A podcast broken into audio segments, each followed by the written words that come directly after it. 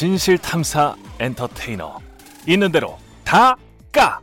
최경영의 이슈 오도독! 네 안녕하십니까. 진실 탐사 엔터테이너 최경영입니다. 최경영의 이슈 오도독. 검찰 개혁 아홉 번째 벌써 아홉 번째 시간이네요. 지난번에 이분들 나오셨을 때 닉네임 빨간 원래는 빨간 다라이님 봅니다. 빨간 다라이님. 예 빨간 대야님께서 역대 최고의 내용 하지만 한숨 난다라고 평해 주셨던 뻔뻔한 검사들과 어리숙한 판사들의 unbelievable story. 예, 오늘도 이어가겠습니다. 판사 출신의 신중건 변호사님 나오셨습니다. 안녕하세요, 신중건입니다. 예. 그리고 검사 출신의 이현주 변호사님 나오셨습니다. 네, 안녕하세요, 이현주입니다. 예, 오늘 제가 원고에는 구성에는 없는 어제 나온 뉴스 가지고 한 가지만 여쭤보려면 예. 그 요거 가지고 좀 시작하고 싶습니다. 김홍영 검사라고 아, 네. 예. 예, 4년 전에 스스로 생을 마쳤는데 자살을 한 거죠. 예. 변협과 유족이 어제 외부 전문가들로 구성된 검찰 수사 심의위 소집을 신청을 음. 했더라고요. 그러니까 이게 고발인 조사만 한 차례 고발인이라는 고발한 사람 조사만 한 차례 이루어지고 수사가 10개월째 지지부진하다. 그러니까 이게 지금 누굽니까? 김대현 전 부장검사가 상습적으로 어, 돌아가신 김홍영 검사를 상습적으로 폭행했다, 폭언했다 네. 이런 혐의를 받고 있는 거잖아요. 예, 그렇습니다. 근데 그것과 관련해서 10개월 동안 이거는 뭔가요? 이거는 그냥 원래 한- 아니 저는 이게 검사들과 관련된 사건들 또는 공무원들과 관련된 특히 고위직 공무원들 행정고시를 본 사람들 또 마찬가지입니다. 좀 어디에서 비리가 터졌다 그러면 언론에 한 번 나온다 잠잠해졌다가 어디에 또 재취업을 잘하더라고. 근데 이분도 지금 보니까 지난해 말에 예. 변호사 개업 하셨. 그냥 하셨고 그 사- 예. 어, 장기 미 그 고소 고발이 접수된 지 3개월이 지나면 장기 미제라고 불러요. 그 뒤로부터는 1개월씩 묵을 때마다 위에 보고를 해서 예. 허가를 받아야 되고 그래서 이거 근데 일부러 묵혀, 묵혀 두는 사건이 있어요. 정책 미제라고 부릅니다. 정책 미제. 네. 그 그러니까 뭐 증거가 없는 게 아닌데 그냥 정책적으로 그냥 놔두는 그러니까 사건. 뜨거운 사건 인 경우에 안 건드린 게 나은 사건이 있잖아요. 그럼 뭐 피고소인 피고발인이 알아서 뭐 증거를 좀 감춰주고 증인하고도 입도 맞춰줄 수도 있고 뭐 그리고 고소인 고발인도 지쳐서 나가 떨어질 수도 있고 그러니까 시간이 길어지면 뭐 어떤 변수가 발생하는 거잖아요. 그래서 네. 그 정책 미제라고 불러요. 그렇죠. 뭐 이건 뭐 건드려서 결과 나와봤자 예. 뭐 좋은 검찰 입장에서는 좋은 결과 나올 수 없으니까 음. 잠잡을 때까지 기다릴 수도 있고 좀 관심에서 멀어진 다음에 그냥 슬쩍 이제 결과를 발표하는 식으로 그렇게 한 경우들이 많거든요. 그래서 막 이슈가 됐다가 연말쯤에 음. 사건 처리돼서 아무도 신경 안 쓸 때 예. 이렇게 슬쩍 뭐 무혐의를 하거나 아니면 원래는 이만큼 큰 사건이라고 했다가 예. 약식 명령으로 해서 슬쩍 끼워놓고 하는 사건 이런 건 굉장히 많아요. 그렇군요. 아니 아마- 근데 유족들로서는 예. 이게 정말 그 아들이 금쪽 같은 아들이 사실을 봤어. 공부를 잘했어. 검사까지 됐어. 근데 폭행을 당해서 두들겨 맞다가 화가 나서 자살을 했어. 이런 케이스잖아요. 아주 쉽게 말을 하자면. 예. 이거는 묵과할 수가 없을 것 같아요. 그거 유족 입장에선. 그 유족 검찰은 사실 예. 김대현 부장검사가 포갑적이고 부하들을 막 다루는 사람이라는 게 남부지검에 있었을 때만의 일이 아니거든요. 그 이전에 음. 법무부에 예. 법조 인력가에 맞아요. 있을 때 어, 법무관들 음. 뭐도 이- 어, 법무관들한테도 뭐 포가, 어, 소리 지르고 뭐 강요하고 이래서 문제가 됐는데 결국은 묵혀놓다 보니까 그게 문제가 되면 그 위에 관리 감독 책임을 지는 사람까지 확대되니까 예. 자기네들끼리 이제 그냥 암묵적으로 눈빛을 막 주고 받는 거죠.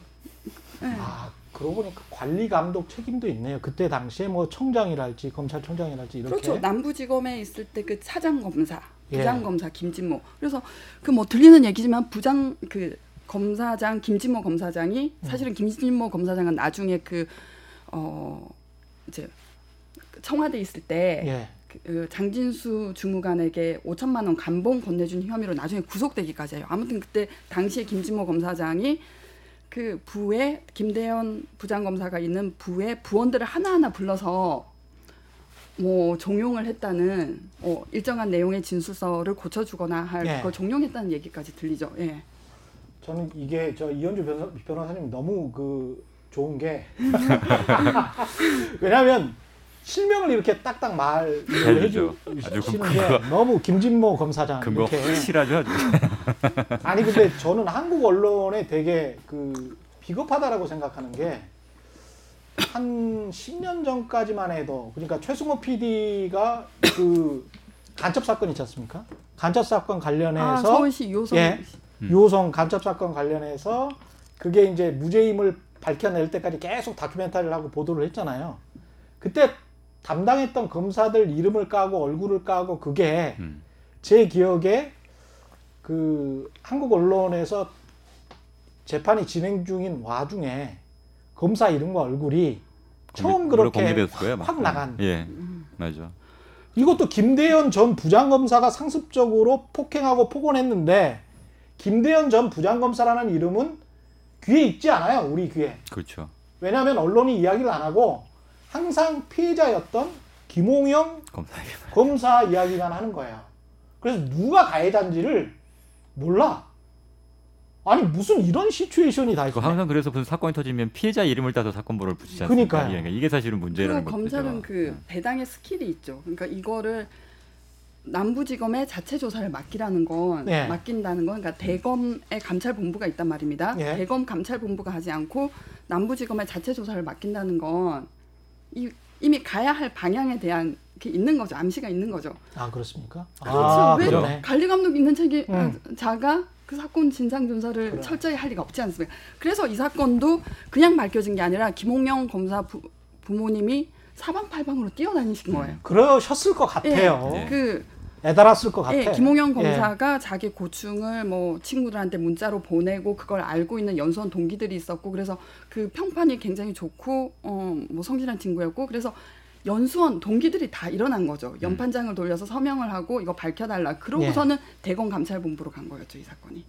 근데 이게 만약에 이제 전 검사였기에 그 회사 동료도 이 정도인데 예? 같은 기관의 동료도 이 정도로 사건이 잘 안 밝혀지는데 검사한테 뭐 두들겨 맞았다거나 뭐 이랬을 경우에 그, 그 사람에 대한 처벌과 법적 처벌과는 별도로 그냥 인권이 짓밟히는 경우도 충분히 있을 것 같습니다. 그렇죠. 예. 그냥 동료 검사도 이 정도로 막대해도 그냥 그냥 어떻게 감춰주고 그러니까 이- 뭐 지금 이런 말씀하신 게 무슨 뭐 김홍희 검사 한 사람만의 문제는 아니고요. 예. 사실은 비일비재해요. 그다음에 그게 뭐 법- 검찰만의 문제도 아니고요. 사실 예. 법원에서도 굉장히 뭐꼭 폭행을 하지 않더라도 인격적으로 모욕을 하거나 이래서 음. 아예 휴직을 하시는 분들 뭐 자작까지는 아니시지만 예. 휴직을 하시는 분이 아니면 건강이 너무 나빠져서 어쩔 수 없이 휴직하시는 분도 있고 예. 그 소위 뭐 우리가 우스갯소리 그냥 벙커라고 부르긴 하지만 그 벙커의 난이도가 굉장히 달라 다양해요. 그냥 단순히 그냥 조금 아유 모시기가 좀 힘들다라는 부장님이 계시고 예. 정말 인격적으로 사람을 아예 그냥 난 너가 뭐뭐 어? 뭐좀 아주 모욕적인 언사를 하시면서 인격까지 아예 말살시키는 정도까지 돼버리면 사람이 내가 진짜 여기서 내가 왜 이러고 해야 되나라는 인격적으로 굉장히 자, 자, 자신감 떨어 자존감 떨어지고 이런 경우가 많은 겨, 많아요. 근데 이런 것들이 사실상 밖으로는 아예 전혀 얘기가 안 될 거고 그냥 네가 한 사람이 그냥 개인적으로 감당해야 될 문제로 그냥 치부되고 넘어간단 말이에요. 근데 시병 변호사님께서 말씀하시는 법원보다는 검찰이 훨씬 심하죠. 그렇겠죠. 그. 저희보다는. 그래서 그 검찰 내부에서는 별별 전설 같은 얘기가 다 전해와요. 어떤 그러니까 전설? 부장 검사가 불러서 어떤 검사를 호되게 야단을 치고 질책을 하니까 혼이 나가서 혼이 나가서 아, 예. 예. 문서를 기록을 넣어두는 캐비넷하고 그 출입구하고 구별을 못하고 캐비넷을 열고 들어가야 들어갔다. 어. 그리고 예, 너무 겁이 나니까 예, 혼이 나간 거죠. 그죠? 그리고 같아요. 어떤 검사가 부장 검사실에 가서 어, 이, 이게 기록이라고 만들어 왔느냐 네. 이 쓰레기 같은 거를 이렇게 음. 호되게 혼이 나서 삼, 이렇게 좀비같이 그 기록을 들고 사무실에 자기 사무실에 돌아가더니 그 창이 있지 않습니까? 네. 창을 열고 실무관도 있고 수사 계장도 있단 말입니다. 부장 검사님이 제 기록이 쓰레기래요 이러면서 그걸 풀어가지고 날려버리는. 예, 날려버린 거예요. 진짜 운이 나갔네. 예, 직원들이 예. 막 주스러 간 거죠. 그런 이야기들, 전설과 같은 이야기를 막 전해와요. 심각하네. 그리고 예. 어떤 평검사는 예. 그 출근을 안 했는데 사무실에 보니까 유서가 있어가지고 아. 막 뒤지고 난리가 났던 음. 사건이 있죠. 그건 이제 김홍현 검사 죽음으로부터 1년 전에 있었던 일이에요. 잘 나오셨네요. 그때 그래서 아 그- 저도 그 얘기 들었던 것 같은데 예, 맞아요. 그분. 현직에 있었던 것 같은데 갑자기 누가 출근을 안 하면서 휴- 유서가 남았다면서 그 하고 한 바깥 뒤집힌 적이 한번 있었거든요.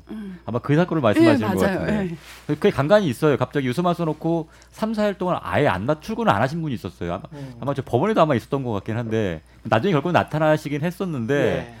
그러니까 마음을 진짜 정말 죽어야겠다는 생각까지 했다고 얘기를 하더라고요. 아니 그러면 뭐 후배가 정말 마음에 안 든다. 예. 그러면 그렇게 위계 서열이 뚜렷한 조직, 특히 이제 검찰 같은 조직에서는 언론사 같은 경우도 과거에는 위계 서열이 뚜렷, 뚜렷할수록 후배가 아주 격하게 항의를 한- 하거나 아니면은 뭐이뭐 책상을 뒤집어 엎거나 뭐 이래 이렇게 이렇게 반발하고 싸우면서 그 불- 불가능합니까? 그러다가 이제 술 먹고 풀고 이게 잠깐 뭐 이게 네. 어떻게 보면은 이게 사실은 제 경험을 이야기한 건데. 나름 네. 저희들 같은 경우에는 뭐 나름 공부를 했다는 사람들 아닙니까? 예. 학창 시절에도 그렇고 사실은 음. 순종적인 게 굉장히 많아요. 순종적인. 그게 그렇게 해왔기 때문에 어느 정도 뭐 공부가 돼서 왔는지는까지는 모르겠지만 네. 어떤 뭐, 뭐 약간 뭐 부적 비리 같은 모습이나 안 좋은 모습을 보더라도 그냥 속으로 삭히는 거지 그거를 나서서 이걸 뭐 내가 비리에 저항하겠다 아니면 뭐 부당한 데 부당한 요구에 내가 저항하겠다 이런 것들이 거의 사실 보이지 않을까 아니, 예외적으로 특별하게 그런 분들은 오히려 튀어서 야 저 왜 조직에 이렇게 튀 이게 어 이- 손에 해가 되게 음. 왜 저렇게 튀는 발언을 하고 왜 그런 행동을 하냐라고 오히려 정 맞는 거지 그런 사람들이 이렇게 우대받는 게 아니라고요. 그러다 보니까 그냥 뭐 무슨 문제가 있더라도 그냥 아이, 내가 그냥 참아야지, 참아야지, 순종해야지. 그래야 조직에 살아남기도 하고 그렇죠. 더 어떻게 보면은 더 이게 뭐 소위 말하는 출세할 수도 있는 길이 생기는 거기도 하고 그러다 보니까 그렇게 저항하거나 그러지는 못해요. 뭐 순종적인 성향, 음, 복종적인 기질 뭐 이런 것도 있는데 이게 마지막에 말씀하신 그것도 크죠. 그러니까 내가 여기서 저항을 했을 때 잃는 것이 너무 너무 많은 많아요. 거예요. 아 평 판 뭐 그러네 그러네. 예, 아. 변호사로 나갔을 때 아, 너는 우리 조직을 욕되게 한 자 이러면 사건 안 받아주고 음. 뭐그 그건 그 사람의 성향 이때까지 길러온 성향이기도 하지만 그 이게 저울질을 하는 거죠. 맞다. 보니까 이익이 잃을 게 너무 많다. 그 검사 같은 경우 특히나 저희 법원이랑 좀 다- 차이점이 뭐냐면 예, 그 나와서의 유대감이 좀 다른 것 같아요. 예, 저희는 그냥 뭐 나오면 그냥 뭐뭘 같이 근무했던 사람이랑 어느 정도 친분은 있긴 하지만 이게 뭐 어차피 검, 검사들 같은 경우에 나, 나가서 어떻게 뭐 선후배 관계가 그다 그 나온, 나온 이후에도 되게 확실하게 지키면서 예. 좀 서로에게 뭐 끌어주거나 이런 건 좀 있는 것 같더라고요. 근데 법원보다는 그게 더 강하기 때문에 혹시나 내가 여기서 나쁘게 보였다가는 결국 나가서도 내가 뭘 좋을 게 없다. 이런 거. 나중에 나중에 나왔는데 검찰 내가 상대를 해가지고 이제 소송 뭐 수임을 하고 그렇죠. 해야 되는데 예. 그가지고 내 평판이 안 좋으면 저는 잘 제대로 해주겠냐. 그렇죠. 이런 것도 불안할 수밖에 없는 거죠. 나중에 뭐 협상도 하고 그래야 될 그런. 그런 문제도 있으니까 예. 부탁해야 될 때 부탁해야 될 때도 있을 수 있는 그렇죠. 거고 선처를 예. 바랄 수도 있는 건데 음. 그럴 때 들어주겠냐고 생각한다 그러면 함부로 할 수 없는 거죠. 그러네요. 아, 사실 그 검사의 사건에 대한 재량권은 판사하고 어. 비교할 수 없이 넓으니까 높아요. 뭐 예. 기소 재량이 있고 그리고 뭐 구속 뭐, 영장을 네. 경찰에서 올라왔는데 뭐 꺾어주고 압수수색 영장을 꺾어주고 뭐 나중에라도 형 집행정지 가석방 음. 해서 뭐 예. 봐줄 수 있는 게 엄청 너무 많아요. 예, 재량으로 봐줄 수 있는 게. 그러니까 판사들은 유대관계에 의해서 안면에 의해서 예. 할수 있는 게 한계가 있는데 음.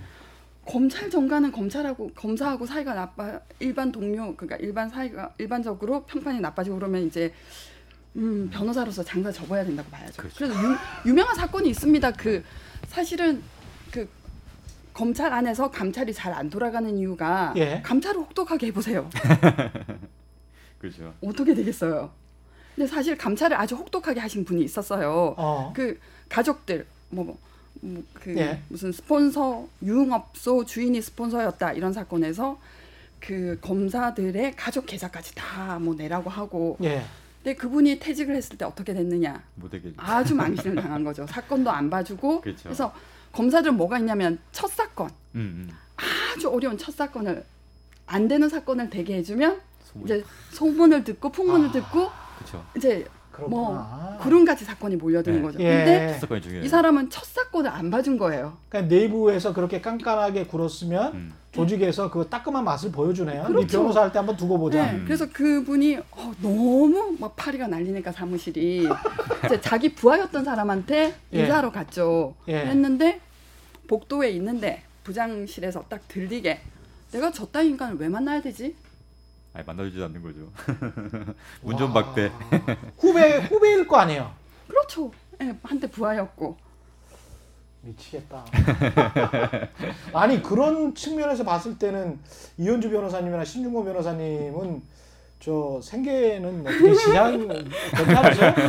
괜찮습니다. 네, 괜찮으세요? 저희는 그 법원은 좀 그나마 좀 나아요. 그러니까 예. 저희는 어떤간에 재판하다 보면 다 드러나 어떤간에 공개 재판이 원칙이기 때문에 그렇죠. 어떤간에 법정에서 어떻게 하느냐 모습 다 보여주고 하기 음, 때문에 뭐 어떻게 뭐 약간은 뭐 저한테 마이너스가 될지는 모르겠지만 음, 검찰은 드러나지 않게 진행되는 부분이 너무 많아요. 대부분 다 사실 어떻게 보면 거의 90% 이상이 아마 남들은 모르는 모습들이라고요. 그러다 보니까 그 사이에서 이제 변호사와 관계나 이런 것들이 개입할 여지가 굉장히 많은 거죠. 근데 법원은 그거보다는 좀 덜하기 때문에 뭐 그냥 뭐 제 능력껏 해가지고 먹고 사는 수밖에 없겠죠 저는. 우석군 박사가 최근에 쓴 책 있죠. 한 몇 개월 전에 썼는데 민주주의는 회사 문 앞에서 멈춘다라는 그 책 제목이 갑자기 생각이 나네요. 검찰청과 법원 앞에서 민주주의의 수호자여야 할 검사와 판사들의 뭐랄까요? 민주주의, 조직 내부의 민주주의, 정의, 공정성 뭐 이런 것들은 다 멈출 수가 있- 있겠네요. 예? 그거 뭐 딱 내려놓고 들어가야 되네. 그리고 간을 빼놓고. 예, 그 어, 상사들의 뭐 포갑적인 행위 그런 음. 게 검찰이 더 심한 이유는 법원은 인사가 안정적이잖아요. 그렇죠. 서열에 따라서. 뭐다 예상, 예상이 여기는 가능하니까. 예. 음. 그 어, 부, 어, 부장 검사 이상의 간부들은 1년마다 음. 인사가 나서 예. 그 영원한 고3이라고 불러요. 그러니까 피를 말리는 어, 거예요. 인사권 그러니까 아, 그, 그 압박감이 엄청나고 정신적 음. 압박감이 엄청나고 뭐 부하가 잘못했을 땐 그게 자기의 가가 되고 그러니까 평소에 그 성정이 뾰족뾰족뾰족한 거죠. 끊임없이 관리를 해야 되고 그렇죠. 그 사고가 나는 것보다는 하여간 뭐 정파적이건 뭐고 다 떠나서 조용조용 원만하게 마무리되는 게 가장 그렇죠. 본인에게는 무마시키는 게 중요한 사건 터졌을 때. 참 그런 의미에서 감찰 정책 연구관으로 이문정 검사가 갔습니다.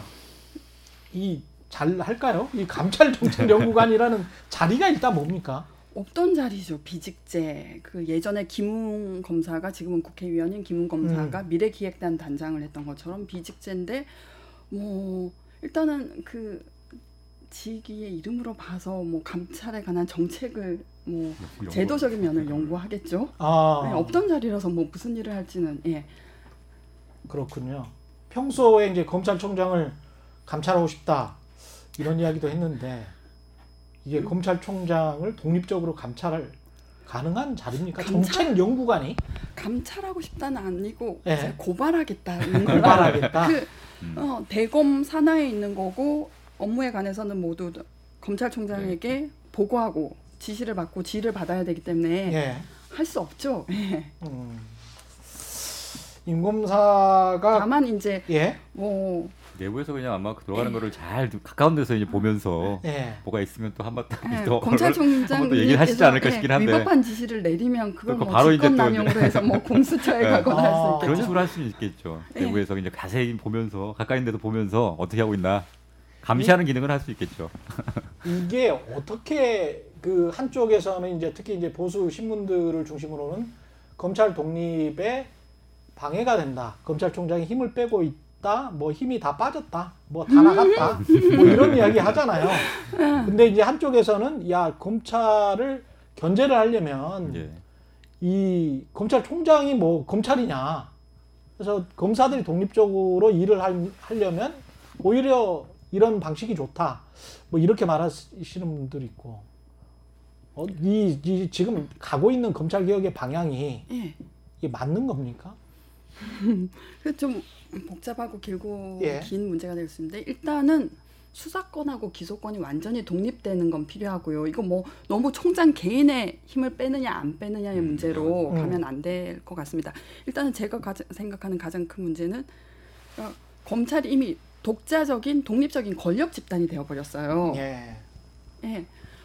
어, 독립이라는 건 검찰의 독립, 뭐, 제, 뭐 법원의 독립도 그렇지만 공정하게 사건을 해결하는 거지. 너 너네가 뭐 떨어진 성같이 있어라. 뭐 그 안에서 아무 니들 마음대로 해라. 그건 예. 아닌데. 그건 예. 아니죠. 예. 예.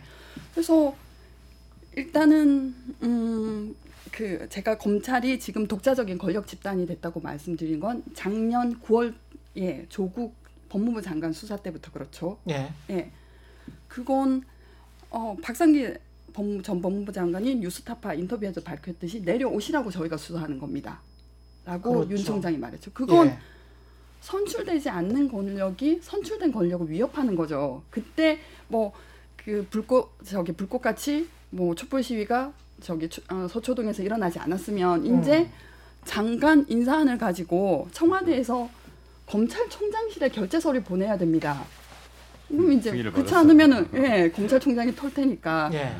그건 음, 일단은 지금은 예 검찰 권력이 너무 큰- 크니까 이걸 쪼개고 분산 뭐 나누고 하는 문제가 제일 중요하다고 봐요. 예, 검찰이 완전히 정치 권력화 그렇죠. 된 거죠. 네. 정치 권력, 사회 권력화 돼 버린 거잖아요. 너무 예. 힘 막강한 거는 맞아요. 다른 나라에 비해서도 너무 힘이 더 막강하게 한쪽에 몰려 있으니까. 예. 그러니까 그다음 그러면서도 내부 통제 기능은 전혀 없고 예. 네. 그러다 보니까 이제 자기네들 하나 권- 말씀하신 것처럼 권력이 돼서 음. 아예 우리나라를 하에 그냥 좌지우지하는 경우까지 생겨버리니까 예. 그러니까 이런 경우에는 사실 통제가 필요하다는 거죠. 그게 이제 뭐 여러 가지 지금 뭐 시도를 했었지만 안 먹히니까 결과적으로 이제 쪼개는 수밖에 없어요 권한들을 예. 한쪽에 다 몰려 있으니까 그거를 뭐 말씀하신 것처럼 기소와 뭐 공소유지 뭐 이거 다 나누고 그다음 수사도 나누고 쪼개가지고 한쪽에만 그러니까 일부 기능만 담당할 수 있게 하면 음. 그런 기능들 그런 지금까지 어떤 부작용들이 조금 없어지지 않을까라는 생각에서 지금 방향으로 잡고 있는 것 같긴 한데 수사권, 소추권, 네. 재판권. 예. 예. 어느 그래서 정도까지 재판은 어차피 뭐 사법부가 솔직히, 예, 예. 예, 그래서 기소와 수사를 분리해서 왜냐하면 그러다 보니까 사실상 뭐 뭐 그 수사 단계에서부터 다 지금 입맛대로 골라서 사실 어떻게 보면 이미 다 방향을 정해놓고 지금 수사가 이루어지는 경우는 굉장히 많잖아요. 예. 그러니까 어떤 수사 결과를 보고서 이게 맞냐 안 맞냐를 평가하는 게 아니라 검찰에서 예. 아예 그 단계서부터 이제 이렇게 가자라고 방향을 정해주고 음. 가이드라인 정해주고 그렇게 방향 몰아가니까. 근데 이게 무서운 게 사실 것처럼 뭐 기소도 당연히 무섭지만 부기소 같은 거는 어떻게 권력 집단 권력이 갖고 있는 사람들이 어떤 비리를 저지르거나 범죄 저질렀을 때 그걸 무마할 수 있는 기능이 굉장히 많다고요. 그럼 또 거기가 또 결탁할 가능성이 높아진다고요. 그렇죠. 그러니까 이렇게 하면서 힘을 또 어떻게든 키워가는 거기도 하고요. 지난번에 한번 봐줬잖아. 뭐 이런 거 있잖아요. 그러니까 이렇게 네. 하면서 또 그다음에 이제 나오, 음. 나와서 또 거기 가서도 이제 말하면 하고 예. 취업도 취업도 하고 총리도 되고 서로 서로 봐주고 뭐 이렇게 되다 보니까 예. 이게 사회를 움직 자기네들이 이제 마치 우리나라 사회를 움직이는 건 우리다. 예.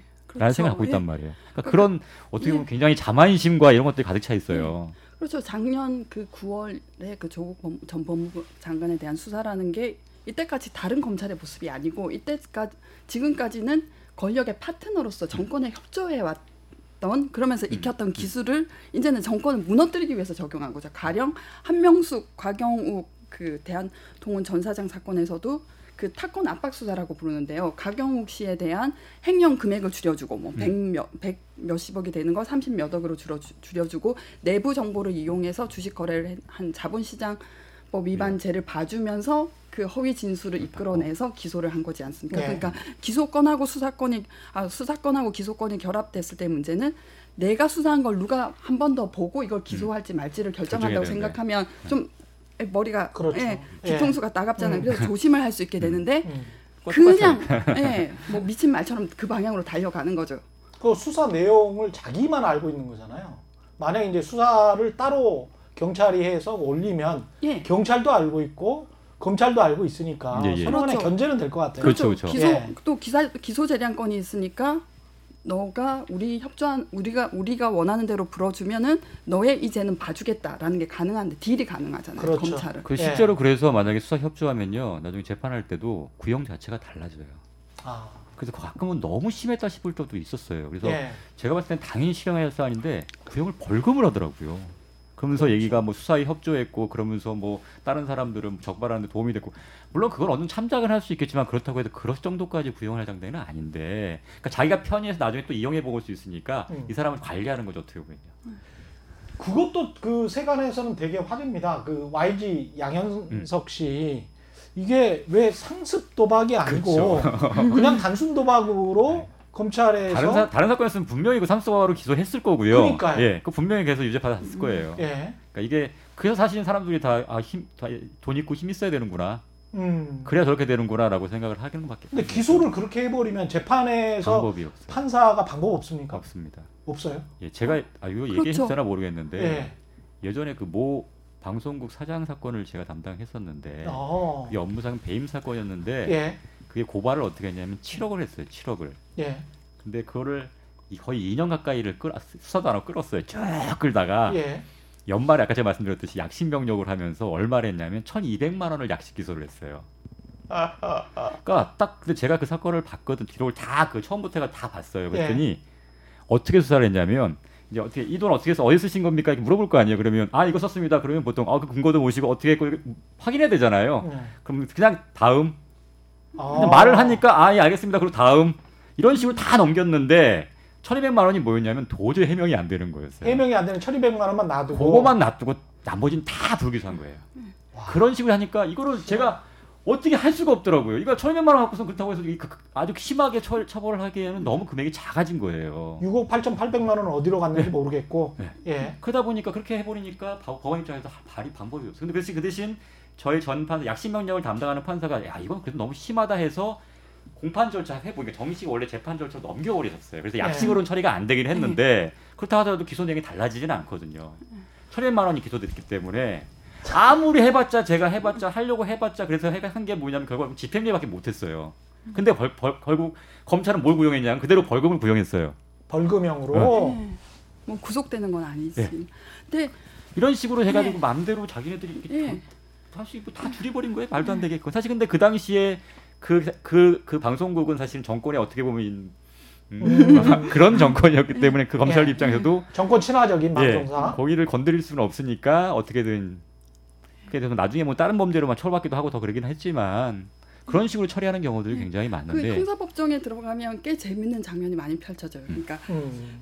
판사가 검사한테 아니 이거 공범이 세 명인데 공동정범이 세 명인데 어떻게 재질이 가벼운 두 명은 구속시키고 재질이 가장 가벼운 한 명은 불구속 상태냐. 아. 그러니까 그 검사가 얼굴이 좀 양심은 있으니까 예, 새빨가지에서 그래서 제가 마침 아는 검사여가지고 네. 나중에 그거 어떻게 된 거예요 이렇게 물어보니까 엄청난 검찰 정관이 선임돼서 네. 자기는 세 명을 다 구속시키려고 했는데 뭐 빼달라고 자기 그 부장 검사가 찾아와서 어, 우리 그 검사장님이 여기 두 명만 구속시키자고 하신다 그 두 명을 아, 검사장님이 고르게 하자 그러니까 정 정관 변호사지만 이, 아직도 검사장인 거예요. 네, 그래서 아. 이분이 그러니까 바지 사장 둘을 고르고 예. 자기한테 그 거액의 변호사비를 그치, 댄그 진범 예. 은 구속을 안 진범은 안 시키고 시키고. 그러니까 거- 판사가 기록 보면 엄청 어이없죠 진짜 예, 어이가 없는 거죠. 데다 황당하네. 네. 근데 그 검사장이나 이런 분들이 사실은 저는 또 화가 나는 게 그분들이 나중에 그 저 그 재임 기간 동안에 밥 사고 술 사고 뭐 후배들 관리도 하고 그렇지 않습니까? 그렇죠. 예. 예, 그렇게 관리를 잘하는 분들이 또 승진을 잘하실 테고 그죠? 평판이 좋아지 예. 근데 대부분 그런 분들이 또 어터, 어디서 나는지는 모르겠지만 일종의 이제 회사로 치면 법카 있지 않습니까? 법카를 그분들만 또 잘 쓰세요. 아 이건 그 회사들의 입장이 다, 다 어떻게 희한하더라고 그거는. 그거는 예. 그 김강준 검사, 예, 음. 부장 검사가 그 우리 시대의 마지막 검사라고 불렸어요. 예. 왜냐면은 그 뭐 유진한테도 뒷돈 받- 받고 조이팔한테도 뒷돈 받고 그 돈을 그냥 예. 혼자 다꿀것 아, 게 아니라 마지막 있어 뭐 수사관들 데리고 뭐 음. 가- 룸살롱 가서 쏘고 그러니까 수사관들도 너무 너무 좋아했어요. 그리고 그 유진의 그 내부 정보를 이용해서 주식 거래를 했는데 본인만 알고 거래하긴 미안하니까 동료 부하 검사들 아, 세 명, 알려주고. 예, 네. 부하 검사들 세 명도 같이. 했었고 막 이렇게 부패가 퍼지는 거죠. 예. 근데 공범. 그렇게 부패가 퍼져서 같이 뭐 주식을 했다 그런 검사들이 기소되거나 그러지는 않잖아요. 이 한 사람만 그때 징계 징계는 받았어요. 징계 정도만 예, 받고. 왜냐면 그때 안 이게 안 알려졌으면 징계를 네, 안, 안 했을 했겠죠. 텐데 그렇죠. 경찰이 그걸 예. 알고 있어가지고 징계는 어쩔 수- 했어요. 어쩔 수 없이 그냥 징계는 해야죠. 아까 그 정치 그 사건이 어떤 정치화되고 검찰이 권력화 정치화되는 대표적인 게 지난주에 이제 MBC PD 수첩에서 현직 검사 이 분이 누군지는 대충은 아실 것 같아요. 웃으시는 거 보니까 아시네. 네. 뭐라고 했냐면 대윤과 측근들은 윤석열이죠. 윤석열과 측근들은 총선에서 미래통합당이 과반될 걸로 확신하고 총선 전에 문 대통령 탄핵까지 염두에 두고 그림을 그린 것이다. 조국 수사할 때도 그런 것이고 조국 수사에서도 언론을 통한 여론전으로 기선을 제압하는 특수수사, 여론전으로 기선을 제압하는 특수수사. 결국 특수부의 표적이 되면 법정에서 진실을 가리기도 전에 음, 범죄자로 낙인 찍힌다. 이거는 완전히 무슨 고도의 정치 전략가들, 언론 전략가들 괴벨 수도 있고 여기에 네. 근데 이게- 히틀러도 있고 예. 뭐 예. 근데 이게 새로운 검찰의 모습이 아니라 아까 전에 말씀드렸다시피 예. 이때까지 연마해온 기술이죠. 아, 특히나 그- 특수부에 예, 부당 음. 기소를 하고 타건 압박을 해서 예. 표적의 그 약점을 털고 근데는 근데 이때까지는 정권에 협조하는 파트너였는데 이 정권은 재미가 없는 거예요. 야, 우리 음. 이때까지 해온 기술로 이 정권을 넘어뜨려 보자. 자꾸 자기 힘들만 핀만 빼려고 보자. 하니까 이렇게 된 거죠. 그러니까 그 어, 이명박 대통령 때 그 공포 정치에 가담했던 게 검찰이잖아요. 뭐 그쵸. KBS 정영주 사장 기소하고 예. PD 수첩 기소하고 예. 그리고 그때 예, 한명숙 총리 사건이 그 1차 곽영욱 뭐 대한통운 사장으로부터 돈을 받았다. 이게 무죄가 기우니까 1심 선고 직전에 터뜨린 게 또 한만호 사건이잖아요. 그 음. 어떻게 그 1심 선고 직전에 수사 제보가 들어와서 2차 사건을 음. 조사하고 이 사건은 또그 서울시장 선거하고 이어지죠. 서울시장 선거에서 한명숙 총리가 0.6%로 맞아. 졌어요 음. 오세훈한테. 그죠. 그러니까 이게 이때까지 연마형 기술이죠. 이 정치적으로 개입해서 판세. 역사를 바꿔버렸네. 그치. 진짜. 음, 그러니까 이거를 이제는 정권의 파트너가 아니라 이 정권 나한테 뭘 안 줄 것 같아. 오히려 자기 개혁하자고 마음에 해. 맞는 컴- 이제 네. 정권을 자기가 선택하겠다는 예, 거죠. 그러니까 으쌰 으쌰 된 거죠. 야 우리 뭐 못하겠냐. 게다가 네. 그때 검사들의 생각은 뭐였냐면요. 이 정권을 우리가 만들었다. 우리는 개국 공신이다. 아, 왜냐하면 우리가 타블렛 사건 조사 안 했으면 예. 그러네요. 맞아요. 박근혜 안 정도가. 넘어갔고 박근혜 이하, 이후에는 어, 그대로 한나라 당이었어. 이게 음. 우리는 어떠, 어떻게 그런 생각이 가능해? 우리가 그때 여- 어 근데 검사들 생각은 그래요. 자기네들이 아. 정권을 낳기도 하고 무너뜨릴 수 있다고 생각해요. 그러니까 우리는 개국 공신이다. 그래서 심지어 인사에서 나는 개국 공신이니까 우리 여기 지분을 달라 검찰 지분 인사의 지분을 달라고 했다는 얘기도 있어요. 그러니까 어머나 이 짝이 없네요. 음. 이거는 정말. 그리고 예. 어, 그 자기 손에 친구가 있잖아요. 언론.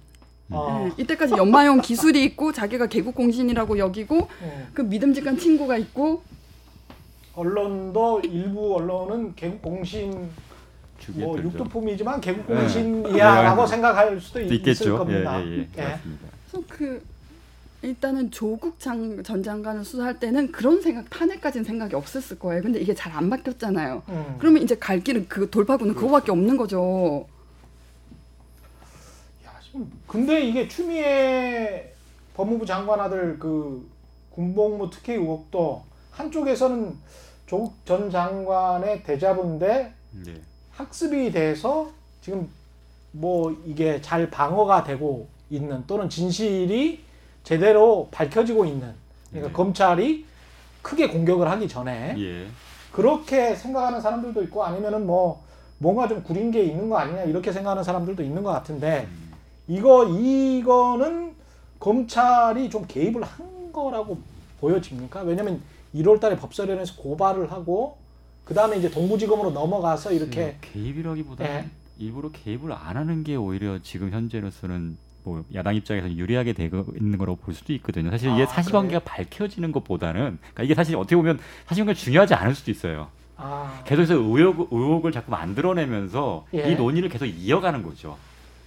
아, 진실은 안 밝혀지는 아니, 그러니까 게뭐 그게 사실 뭐 나중에 밝혀지도 안 밝혀지도 그 사실은 지금 단계에서 어떻게 보면 중요하지 않을 수도 있다는 거죠. 그러네. 계속해서 의혹을 계속 만들어내면서 이 정권이 이렇게 공정에 관한 문제가 있다. 네. 바로 앞에 조국 장관에도 그랬지만 이 출장 마찬가지다. 어. 이런 사람한테 어떻게 정, 이런데 어떻게 정권을 맡기 우리가 지금 계속해서 믿고 할 수 있겠냐? 계속해서 문제 제기하는 것만으로 사실 어떻게 보면 굉장한. 효과를 거두고 있거든요. 그다음 실제로도 지지율도 많이 떨어지고 있고요.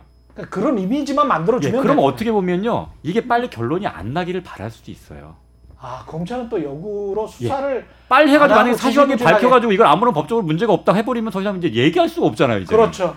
이제 뭐 어떤 결론이 안 나야 계속 네. 의혹을 제기하면서 이것도 문제고 저것도 문제다라고 얘기할 수 있지 않습니까? 그래서 어떻게 보면 모르겠어요. 그게 정말로 의도를 갖고 하는지는 알 수 없지만 네. 결과적으로 검찰이 이렇게 제대로 수사를 뭐 좀 약간 지지, 지지부진하게 하고 있는 것이 음. 결과적으로는 약간 좀 도움이 되고 이 정권에게 약간 부담감이 될 수밖에 없는 사안이긴 건 맞아요. 그러네. 사건 자체는 아주 심플하잖아요. 그러니까. 예. 네.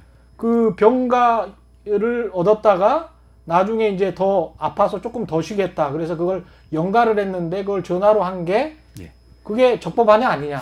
그다음에 이게 사실상 우리나라에서는 그 군대 문제 굉장히 민감하지 않습니까? 그렇죠. 그러니까 예. 제가 봐도 이게 뭐, 저, 뭐 위법하다고까지는 보기 어렵지만 약간 이- 이례적인 건 맞긴 맞아요. 음. 제가 저도 군- 현역으로 갔다 왔지만 예. 병이 내가 아주 거동을 못할 정도까지도 아니란 말이에요. 예. 그 상태에서 내가 갑자기 가봤자 훈련도 못하고 일도 못하니까 예. 수가 연장하겠다. 내가 제가 만약에 전화해서 산다고 해서 그걸 들어주겠냐는 거죠.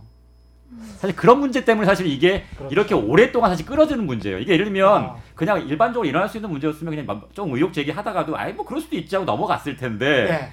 일반 국민의 입장에서는 그걸 도저히 수용이 안 되거든요. 한국군이셨죠. 그러다 그럼 보니까 카투사에서- 물론 물론 카시사가 아무래도 편하다긴 하지만 거기도 예. 군대는 군대라고요.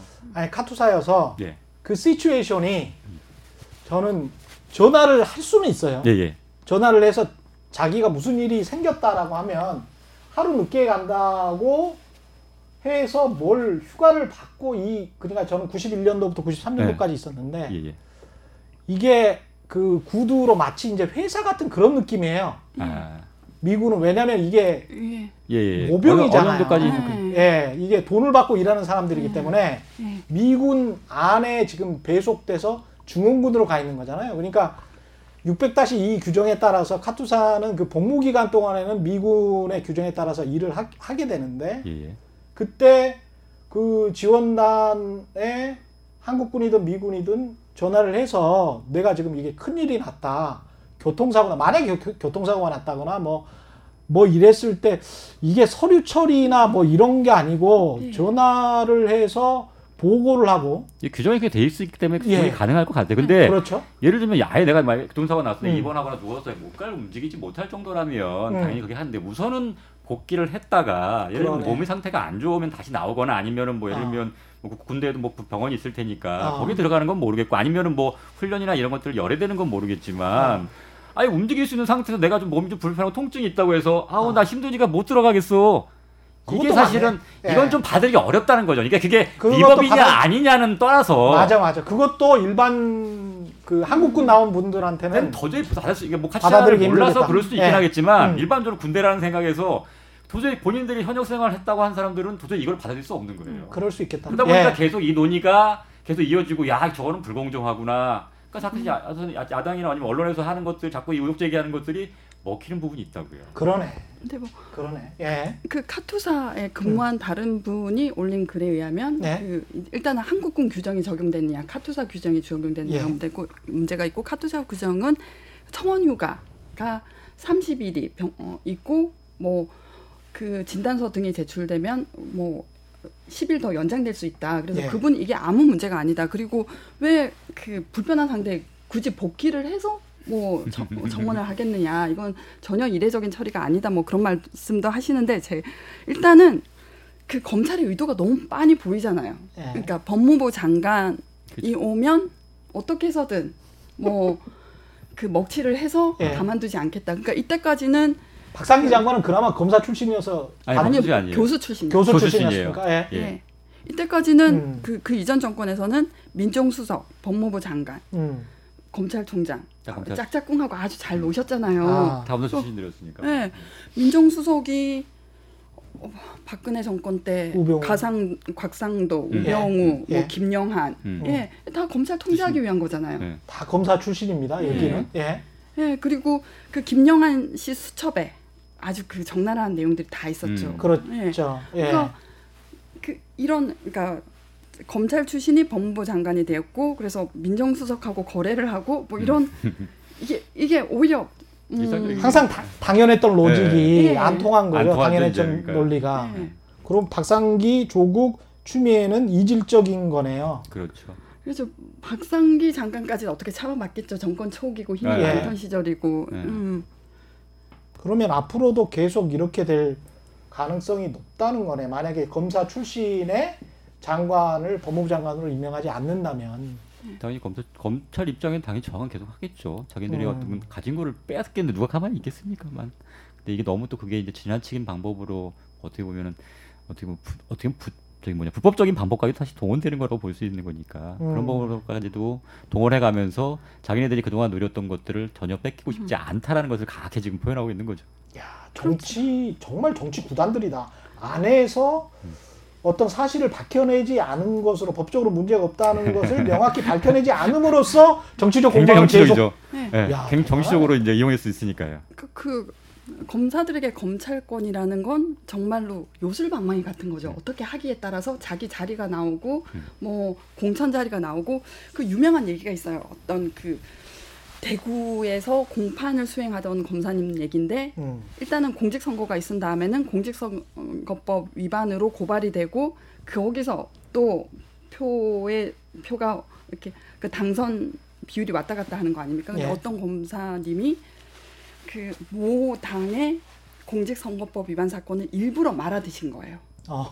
예, 공소 유지를 게을리하고 좀만 더 노력하면 입증할 수 있는 거를 예. 입증을 게을리하고 맞아요. 그리고 정 안 된다 싶을 때는 제가 안 되게 공소장을 변경해 버려요.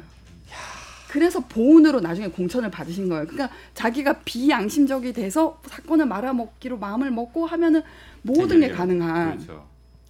그냥 뭐 뭐라고 하면 내가 사실은 무능해서 그래. 뭐 이렇게 그러니까, 말하면 어, 되겠네. 어. 그쵸. 공천도 받을 수 있고 그리고 그 국정원 파견 가서 어 저기 증거 인멸하고 그 뭐 예행 연습도 시키고 그랬던 이재영 검사가 얻은 자리가 뭐였냐면은 네덜란드 법, 헤이그의 헤이그. 법무협력관 2년. 오, 그 좋다. 없는 자리예요. 그러니까 어. 검사들은 만들어준 어떻게 얘기 그게. 검사들은 어떻게 얘기하면은 그 있는 자리에 가, 어, 있는 자리에 잘 나가면 그냥 잘 나가는 거고 없는 자리를 만들어서 가면 진짜 잘 나가는. 그러니까 자기 권한으로 그러니까 가, 검찰의 가장 특징은 검찰권의 사적 유용인 거죠.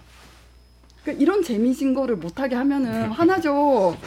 화나지 않아요. 저라도 화날 것 같아요. 이때까지 이렇게 재미나게 그랬는데. 살았는데 막 정관에서 뭐 1년에 몇백억씩 벌고 이렇게 살았는데 생각해보니까 기자들도 그 검사나 이 판사에 비해서는 이 조그만한 뭐겠지만 정윤주 사장이 들어와서 기업이나 언론재단에서 주관하는 연수 해외 연수 음. 해외 연수 가지 말라고 했을 때 상당히 반발. 그럴 수가 안 돼요, 진짜. 네. 어, 이게 얼마나 좋은 기회인데 왜 못 가게. 예, 그리고. 이제 전체 기자들 사회에서도 그 그런 이야기 김영란법 관련해서 이제 그런 이야기가 나왔었거든요. 해외 연수도 김영란법에 음. 적용이 아. 된다. 된다. 왜냐하면 뭐 보통 4천만 원, 5천만 원은 기본으로 들어가니. 제공이 되는 거니까. 그랬을 때 이제 굉장히 반발을 근데 가서 또 공부를 안 하고 맨날 골프만 치거든요. 네덜란드 헤이그에 가신 분도 뭐 어, 어, 어떤 어떤 생활을 했을지는 모르겠지만 근데 그게 다 국민 돈이거든요.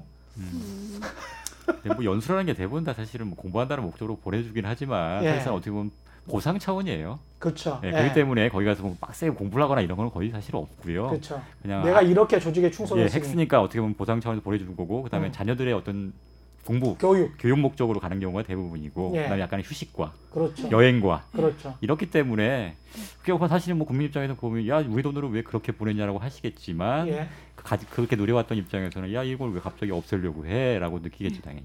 그러니까 검사들이 외부에 하는 얘기랑 자기네들이 내부에서 음. 하는 얘기를 가려들어야 되는데 그 검경수사권 조정에서 경찰에게 1차 종결권을 주자. 그러니까 불기소하는 사건, 기소되는 사건은 뭐 경찰은 기소권이 없으니까 네, 당연히 예, 예, 넘겨야 어, 되니까. 네, 검찰은. 송치를 시키고요. 그 불기소하는 사건은 일단 불기소를 경찰이 결정하되 검찰 검찰청에 그 서류를 뭐 어, 한 넘겨서. 달간 넘겨서 부당한 처리는 없는지 음. 뭐 검토받게 하는 이런 제도를 만들었는데 이게 문제는 이제 검사들이 외부에는 어 경찰 수사 능력도 떨어지고 음. 뭐 인권 친화적이지도 않고 이건 그렇죠. 시기상조다 네. 걔네들한테 맡기면 안 된다. 근데 음. 내부에서는 어떻게 얘기를 하냐면 이게 검찰 정관의 블루오션이에요.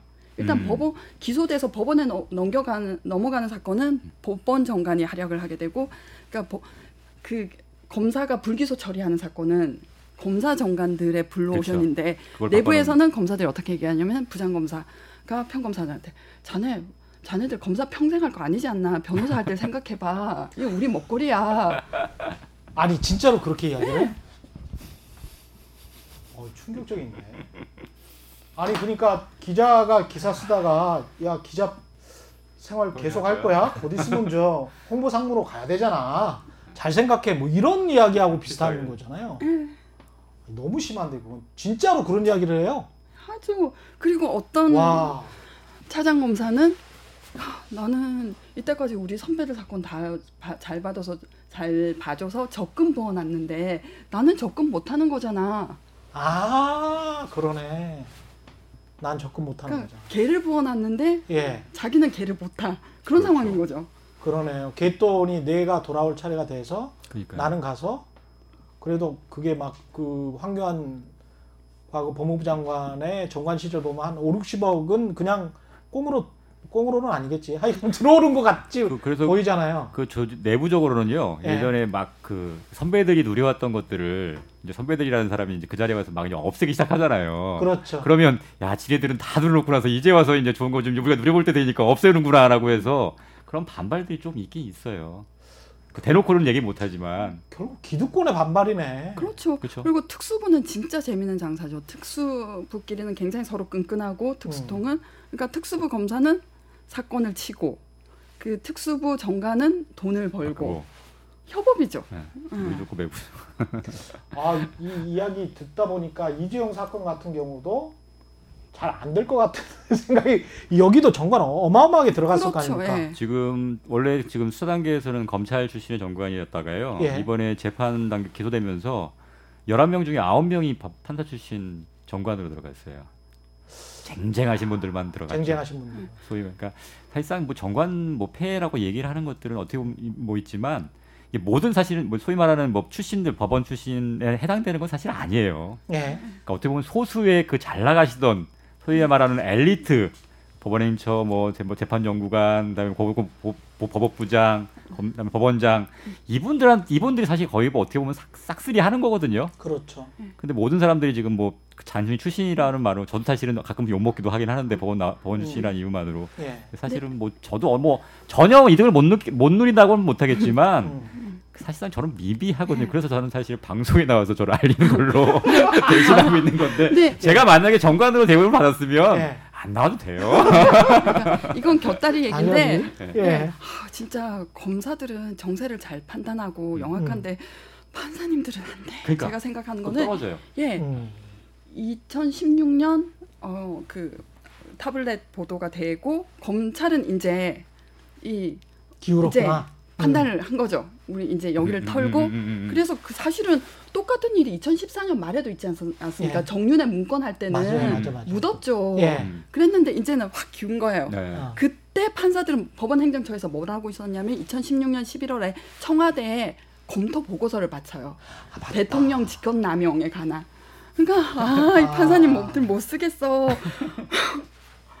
그러니까 어떻게 보면 정세 파악을 못하는 거 어떻게 보면 참 충실을 하신 그러니까 거예요. 성실하신 어. 어리석은 성실함이죠. 그때도. 예. 그래서 제대로 파악 못 해가지고 사실 네. 뭐 어떻게 보면 더 나름대로 사법부가 좀 이렇게 나름대로 커거나 아니면은 자기 것들을 좀, 좀 찾아갈 수 있는 것들도 못 찾아가 못 찾아 네. 소위 말해 못 찾아 먹고 그렇죠. 이렇게 하는 경우들이 많이 있어요. 그때 양승태 대법원이 그 상고 법원에 관한 법률을 그것 때문에 그래요, 사실은. 통과시키기로 아, 예, 총력전을 벌이면서 정말 법원 행정처 그래. 검사들이 아 네. 판사들이 로비맨이 된 거예요. 그러니까 사법법원을 하면은 본인들의 판사 그 고위직이 늘어나기도 많아지니까. 하고요. 그다음에 또 이게 네. 있어요. 이게 뭐 역대 대법원장들은 음. 한 가지 자기들의 치적을 남기기를 원해. 예. 아, 근데 그 저- 그 전임이었던 그 누구였죠?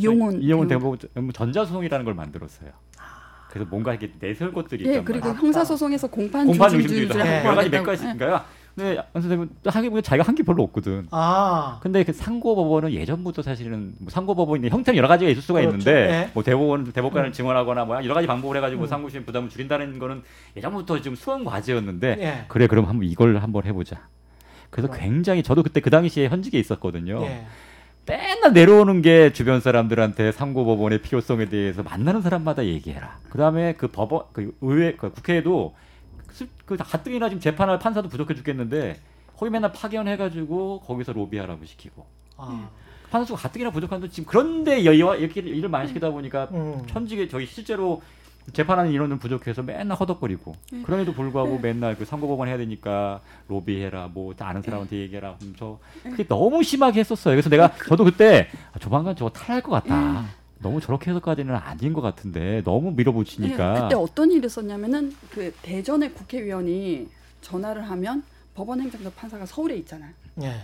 접대하러 내려온다는 음. 거예요. 쌩 하고 내려와서 그러면은 그거는 아 저희는 그 국회의원님의 그 청탁 로비를 받아들일 마음의 준비가 돼 있습니다. 그래서 그 당시에 굉장히 청탁이 많. 뭐 어떤 국회의원의 뭐 지인의 네. 강제추행 사건을 그러니까요. 뭐 벌금을 해줬다거나 그러니까 음. 그렇게 저- 법원 행정처 판사들이 전방위적인 로비를 하면서 스스로 취약하게 만든 거죠. 그러니까. 법원의 독립, 재판의 독립을 음. 자기 스스로 어, 희생시킨 거지. 뭐 맞아요. 어, 그러니까 정권이 압박한 게 아니, 로비를 아니에요. 하려면 어떤 간에 뭔가 자기도 대가를 줘야 저쪽에서도 뭐 해줄 거 아닙니까? 예. 그러니까 거래가 이루어질 수밖에 없어요. 네. 음. 그러니까 뭔가 아까 말한 것처럼 여러 가지 재판에 관한 문제라든가 이런 것들에 대해서 좀 편의를 봐주거나 예. 이렇게 하겠다는 걸 이렇게 하다 보니까 스스로 진짜 그 단순히 상고법원 그거 하나 만들겠다는 이유 때문에 너무나 그때 취약해졌다는 거죠 법원 자체가.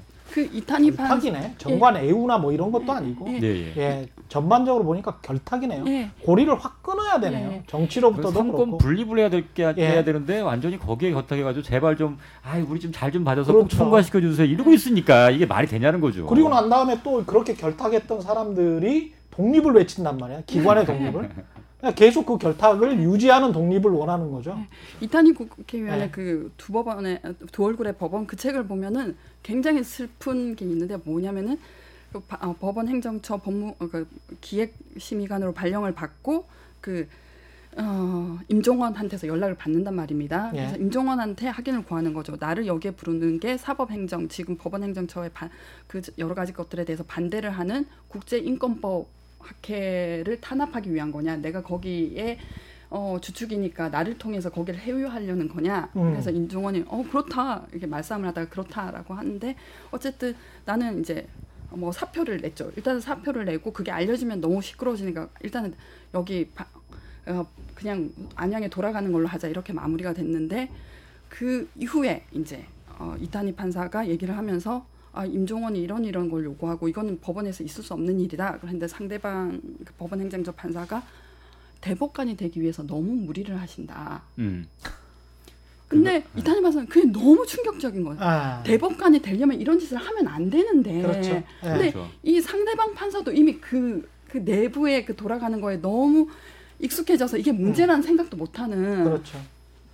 뭐 이거 딴 얘기는 하지만 음. 임종원 그 차장 같은 경우는 사실은 대법관 1순위라고 보통 불렸던 사람이에요. 그렇죠. 그러니까 법원 사실 행정처장 이걸 안 했어도 그- 그걸 안 예. 했어도 될 만한 사람이라고 생각하는데 예. 그러니까 본인 입장에서는 모르겠어요. 이거 확실하게 하겠다라는 생각 때문에 그랬는지는 모르겠지만 음. 이 무리수를 주는 바람에 결국 이렇게 사단이 난 거긴 하죠. 또 마타리셨잖아요. 마지막으로 그 김용민 의원이 법사위에서 정관외유 방지법을 발의를 했는데 이게 지금 변호사 어, 법관과 검사가 변호사 등록하고 뭐 휴업한 상태로도 공무수행을 할 수가 있는 걸로 지금 변호사법에는 돼 있더라고요. 휴업한 상태로도 하다가 퇴직 후에 등록 자격 심사 안 받고 휴업 해제해서 바로 변호사 업무를 보고 그러니까 뭐 계속 고리가 뭐 이어져서 음. 오는 거죠. 외국의 사례들 요새 이야기 많이 하고 있습니다만은 그냥 판사 한 번 하면 쭉 판사만 하고 검사 한 번 하면 쭉 검사만 해서 변호사는 뭐 하지 마 예. 이런 방식으로 가, 가야 되는 건지 어떻게 해야 됩니까 이거? 그거는 저도 개인적으로 맞다고 생각을 해요. 음. 그러니까 한번 예를 들면 법관이 있었으면 정년까지는 근데 뭐 정년 이후엔 정년 이후에는 글쎄 그걸 아예 아예 법적으로 그렇다고 해서 변호사를 못하게 막아야 되느냐라는 또 약, 저는 약간 좀 생각이 다를 수 있다고 또 생각하는데 이제 헌법의 직업 여러 가지 직업 선택의 자- 예. 자유도 있고 그렇고 예. 그러니까 물론 그걸 일부 제한해서 예를 들면 대형 로펌이나 이거에 대한 취업을 제한하는 건 어느 정도 가능하다고 생각을 해요. 아, 그다음에 뭐 예를 들면 공익적인 목적으로 하면 뭐 변호사 활동을 할 수도 있는 거고, 그러니까 아예 음. 변호사 자체를 못하게 하는 건 문제가 될 수 있다는 거죠. 아, 그러네요. 예 예. 아, 그러니까 왜냐면 내가 꼭 근데 돈 버는 변호사 아니더라도 내 공익적인 변호사를 할 수도 있는 건데 그럼 아예 변호사 그러네. 못 하라는 거냐? 예. 그것도 문제가 있을 수도 있는 국선 거고. 변호사 할 수도 있는 그렇게 거 할? 수도 있는 거고. 그러니까 여러 가지 네. 영역들이 그렇죠. 있는데, 예. 그러니까 물론 그래서 뭐 대형 로펌 얼마 이상의 대형 로펌 매출 얼마 이상의 대형 로펌에 들어가서는 당연히 그건 영리 목적이니까 음. 그것보다는 약간 뭐 예를 들면 학교로 가거나 아니면은 뭐 공익적인 목적에 좀 더 활용할 수 있게 하거나 음. 그다음에 또 요즘 같은 경우에는 정년 이후에도 예를 들면 이렇게 할 수도 있을 것 같아요. 원로 복관이라고 해서 그 이상으로도 아, 어느 나, 나, 물론 또 있겠지만 그렇죠, 그렇죠. 그 이상까지는 예를 들면 조금 더 경륜이 필요하고 뭐일 음. 자체는 아주 험하지 않더라도 예. 경륜이 필요한 일들 같은 경우에 그런 것들에 대해서 보직을 주고 그런 것들 일을 할 수 있게 그런 게 어떻게 보면은 그 경험도 살리면서 음. 그 사람들 능력들을 좀 사회적으로 활용할 수 있는 방법이 될 수도 있거든요. 그러니까 그런 쪽으로 약간 유도하려고 자꾸 노력을 해야 되는 건데 예. 지금 무조건 하지 마. 무조건 무슨 일 그렇죠. 하다가 무슨 법원을 살려고 그래. 그렇게 했으면 좋지. 근데 이게 지금 제가 예전에 한번 다른 프로에서 했었는데 뭐 이렇게 말씀도 저 욕먹을지도 모르겠지만 예. 판사 급여가 우리나라보다는 꽤 많더라고요. 다른 나라들이. 그러니까 평, 음. 판사만 평생을 하더라도 음. 아뭐 노후까지도 문제 없을 정도로 음. 이렇게 수입이 되는 경우, 경우- 경우니까 예. 근데 지금 뭐 여기 보- 우리나라 같은 경우에는 판사들 같은 경우에 물론 뭐 집안이 형편이 좋거나 음. 아니면 결혼을 통해서 뭐 좀 더 형편이 좋아지거나 이런 분들도 꽤 있지만 예. 사실상 전세 자금 걱정하면서 아, 서- 특히나 서울로 왔을 때는 서울이니까. 그렇죠. 그러니까 제가 아, 만약에 판사를 오래 할 수 있게 하는 방법 중에 하나는 저 같은 경우에는 음. 재직 기간만이라도 임대주택을 주자, 주자 는 거예요. 서울 시내 같은 경우 오히려 그러니까 지금 같은 경우는 지방 관사가 있어요. 아, 근데 그러네. 지방 관사 사실 안 줘도 돼요. 그 정도 보증금은 충분히 마련해서 할 수 있기 때문에. 근데 정작 서울 올라오면 워낙 요새 전세금도 너무 세다 보니까 예. 그 거기다가 월급 급여의 대부분을 갖다 넣어야 되죠. 예. 그다음에 아 자기도 키워야 되고 그다음에 사실상 마이너스 있는 분들이 굉장히 많아요. 어. 그다음에 뭐 예를 들면 500, 600이 뭐 월급 뭐 그게 뭐 적다고 하냐라고 하는데 만약 음. 그 돈을 다 생활비 쓸 수 있다 그러면 사실은 정금액은 아니에요. 예. 근데 기본적으로 뭐뭐 다른 분들도 마찬가지긴 하겠지만 예. 뭐 예를 들면 대출금 이자에 무슨 이자에 이자고 음. 하면 내가 쓸 수 있는 금액은 극히 적어요. 그러다 보니까 또 사, 람들이 자기가 이제 노는 집단과 그렇죠. 상대 비교를 하기 때문에 있어요. 내가 이 정도 예. 해가 더 열심히 공부해서 이 정도 했으면 나도 어느 정도 누려야 되겠다는 음. 보상 심리가 어쩔 수밖에 있을 수밖에 없어요. 그렇죠. 그러다 예. 보니까 뭐 아주 최저 생계만 유지하고 살아라라고 하는 것도 사실 무리가 있는 부분이. 있고 예. 그러다 보면 자기가 아무래도 형편이 어렵다 보면 자꾸 유혹이 흔들릴 수밖에 없어요. 맞습니다. 그러다 보면 옆에 쪼면서 변호사 예를 들면 볼품에서 야 내가 얼마 줄 테니까 그럼 와. 음. 그럼 솔깃하죠 당연히. 내가 벌던 데 예를 들면 500, 500 받았는데 음. 그래서 1,500만 원, 2천만 원 주겠대 월. 그러면 솔깃할 수밖에 없잖아요. 그러면서도 뭐 예를 네. 들면 그게 나중에는 야 몇 년 뒤에 오는데 지금 그때 나중에 어디 미리 예약을 해놓고 아. 예를 들면 언제까지만 있다가 뭐 내가 아. 이- 언제까지 하고 내가 나오겠다라고 한다 그러면 그럼 유혹에 넘어가지 않게 해주는 게 어떻겠냐라는 게 제 어떻게 보면 방안이 하나 될 수 있지 않을까. 그렇다고 해서 무슨 뭐. 예. 펑펑 쓰고 이럴 정도까지 그런 얘기 말씀드리는 음. 게 아니고 그냥 그 업무에 자기가 하는 일에 충실해서 외부적으로 그런 야, 작은 흔들림에 그 자- 작은 그런 금전적인 흔들림에 넘어가지 않게 음. 좀 막아주는 장치도 좀 필요하지 않나. 무조건 네가 개인적으로 네가 사명감을 갖고 무조건 그 깨끗하게 해야 되는 거 아니냐고 물론 음. 그건 당연히 필요한 덕목이긴 하지만 그런 조건을 또 만들어주는 것도 어느 정도까지는 필요하지 않나. 예. 그럼으로써 가능하면 또 사실은 판사 저는 개인적으로 는 굉장히 마음에 들었기 때문에 정년까지 하고 싶은 마음도 있었어요. 예. 그다음에 그렇게 마음 먹고 있지만 어쩔 수 없이 나오시는 분들 꽤 많아요. 음. 그러다 보니까 결국 아까 지난번에도 말씀드렸던 것 같은데 남아 있는 분들은 결과적으로 집안의 형편이 좋아. 내가 굳이 이거 안 벌어도 돼. 벌고 필요 없어. 이런 분들이 남아 있는데 그러다 예. 보니까 그런 사람들의 자라 환경이나 이런 걸 어떻게 보면 일반 국민들하고는 동떨어진 부분들이 많을 수밖에 그게 없어요. 재판에 영향을 또 주고. 당연히 주죠. 왜냐하면 그 사람들이 자기가 경험하고 알고 있는 세계는 이거밖에 없는데 그렇죠. 다른 세계 얘기해봤자 야 그런 게 뭐 그런 게 어딨어. 내가 알고 있는 세계는 이건데. 음. 당연히 그 사람들이 일부러 그렇게 내가 다르게 해야지 하는 게 아니라 예. 그런 사람들 새끼 자라온 가치관, 생활 생활 생활, 생활 패턴이나 이런 것들이 다 다른데 그게 공정한 오히려 거예요. 다른 예. 사람들의 거를 무조건 너 이해하고 하라고 하는 게 어느 보면 무리한 요구일 수도 있다고요. 그러네요. 그러다 예. 보니까 어느 정도까지는 뭐 예를 들면 부유한 사람도 아니면 기본적으로는 가난했지만 어느 정도 조건을 만들어줘서 비슷하게 어느 정도 생활할 수 있게 만들어준다 그러면 다양한 계층의 판사들이 있을 수 있으니까 음. 오히려 그런 게 인류적으로 어떤 그 공평한 판결들이 더 나오지 않을까 예. 환경 조건적으로는 어. 그래서 그런 부분도 조금 고려했으면 좀 좋겠다는 생각이 드는데 이거에 대해서 얘기하면 아 싫으면 말어. 그냥 나오면 되잖아라고 얘기할 뿐이지. 거기에 대해서 그러면 좀 더 어떻게 하면 이런 근무할 수 있는 환경을 좀 더 좋게 만들어줘서 그게 결국은 어떻게 보면 국민들한테 도움이 되는 방법이 될 수. 있으니까. 맞습니다. 예. 그게 어떻게 보면 지금 막 일어나고 있는 여러 가지 사회적 폐해에 따른 비용들보다는 오히려 적게 들 수도 있어요. 훨씬 적죠. 예, 그러니까 예. 이런 부분도 조금 고려해 보면서 예. 하면 어떨까라는 게 하나 제안 드릴 수 제안 드리는 방법인 거고요. 뭐 이렇게 말하면 또 너 그 판사 출신이라서 또 이제 어? 안으로 팔이 굽는다라고 말씀하실지는 모르겠지만 예전부터 좀 제가 하- 드리고 싶었던 말이에요 이게 사실은요. 예. 그렇죠. 그 변호사 개업을 못하게 하는 거는 직업 선택의 자유, 헌법에서 직업 선택의 자유까지 침해하는 거니까 문제가 있고요. 그러니까 예. 법원은 제가 잘 모르겠고요. 검찰은 일단은 내부의 사건 처리를 공정하게 뭐 그리고 감찰이 실질화 내실화되고 음. 그래서 일단 정관 변호사와 그 현직 검사가 합- 짝짝꿍해서 사건을 말아먹는 일이 없도록 하면 음. 거기서 엄청난 이득이 생기는 거니까요. 음. 그러니까 보면 이 한 2007년부터의 그 검사들의 징계 사례를 보면은 향응을 받았다거나 이게 예. 압도적으로 마치 음. 사건을 잘못 처리했다는 게 없, 거의 없어요. 예. 그러니까 이거 자기네들이 마지막에 지키고 싶은 보루인 거죠. 음.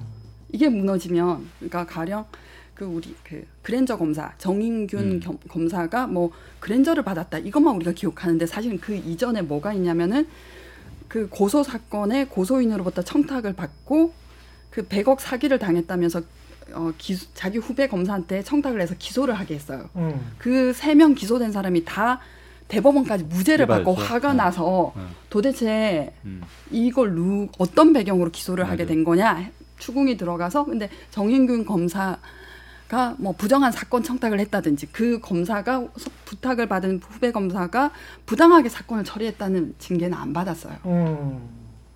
그렇죠. 그거는 예. 그렇게 했다고 하더라도 그렇게 밝힐 수가 없죠. 그렇죠 없죠. 근데 검사 그러니까 감찰을 실질을 하는 게 예, 중요해요. 예. 그렇죠, 맞아요. 정관 결탁을 끊기 위해서 정말 독립적인 검찰이나 판사 조직이 유지되기 위해서는 사회적으로 좀 이런 것도 충분히 토론을 해볼 만할 것 같습니다. 예, 그리고 합의가 돼야 되는 지점일 것 같고 갑자기 그런 생각도 드네요. 조선일보 그 정치부 기자들이 한 10여 년 전에 어, 방상훈 사장이 법카를 많이 쓸 수 있게 해줬어요. 그게 상당히 그 혁신적인 제도였고 따라가지를 못한 거예요. 다른 음, 신문사들이. 음. 근데 이제 제가 그때 KBS 탐사보도부에 있을 때인데 KBS 탐사보도부도 따라가서 이제 그런 식으로 행동을 했단 말이죠. 근데 이제 사람을 만나고 아주 소소한 거죠. 한 3만 원, 5만 원 쓰는 예. 건데 예. 그렇게 쓸 수 있는 때하고 음, 또 다르죠. 완전히 달라요. 예. 예. 그 독립성이라는 거는 완전히 다르기 때문에 그런 것들 그 정도를 말씀하시는 것 같아요. 그렇죠? 그렇죠, 예. 뭐 분석하게 무슨 뭐, 예. 뭐 이렇게 하는 그런 얘기가 아니고 떳떳하게 그살 내가 수꼭 있는. 얻어먹지 않아도 예. 당장 내가 이거 3만 5만 원 쓰면 내가 다음에 또 아 이거 이거 이거 모자라 모자란데 모자라는데 예. 이 걱정 안 해도 될 정도만 그렇죠. 한다 그러면 굳이 내가 감나서 얻어먹으면서 아 좀 약간 부채감이 생기잖아요. 예. 아 내가 얻어먹었는데 좀 약간 미안한데 다음에 좀 뭐든가 좀 그렇죠. 봐줘야 되겠나 예. 이런 생각이 생길 수그 있다고요. 인지상정인 거죠. 예, 그렇죠. 돈의 문제가 뗄래야 뗄 수가 없습니다. 오늘 맞습니다. 저 신중권 변호사, 이현주 변호사와 함께했습니다. 고맙습니다. 맞습니다. 예, 최경의 이슈 오도도 단단한 껍질에 쌓여 있는 궁금한 이슈를 들고 다음 시간에 다시 돌아오겠습니다. 고맙습니다.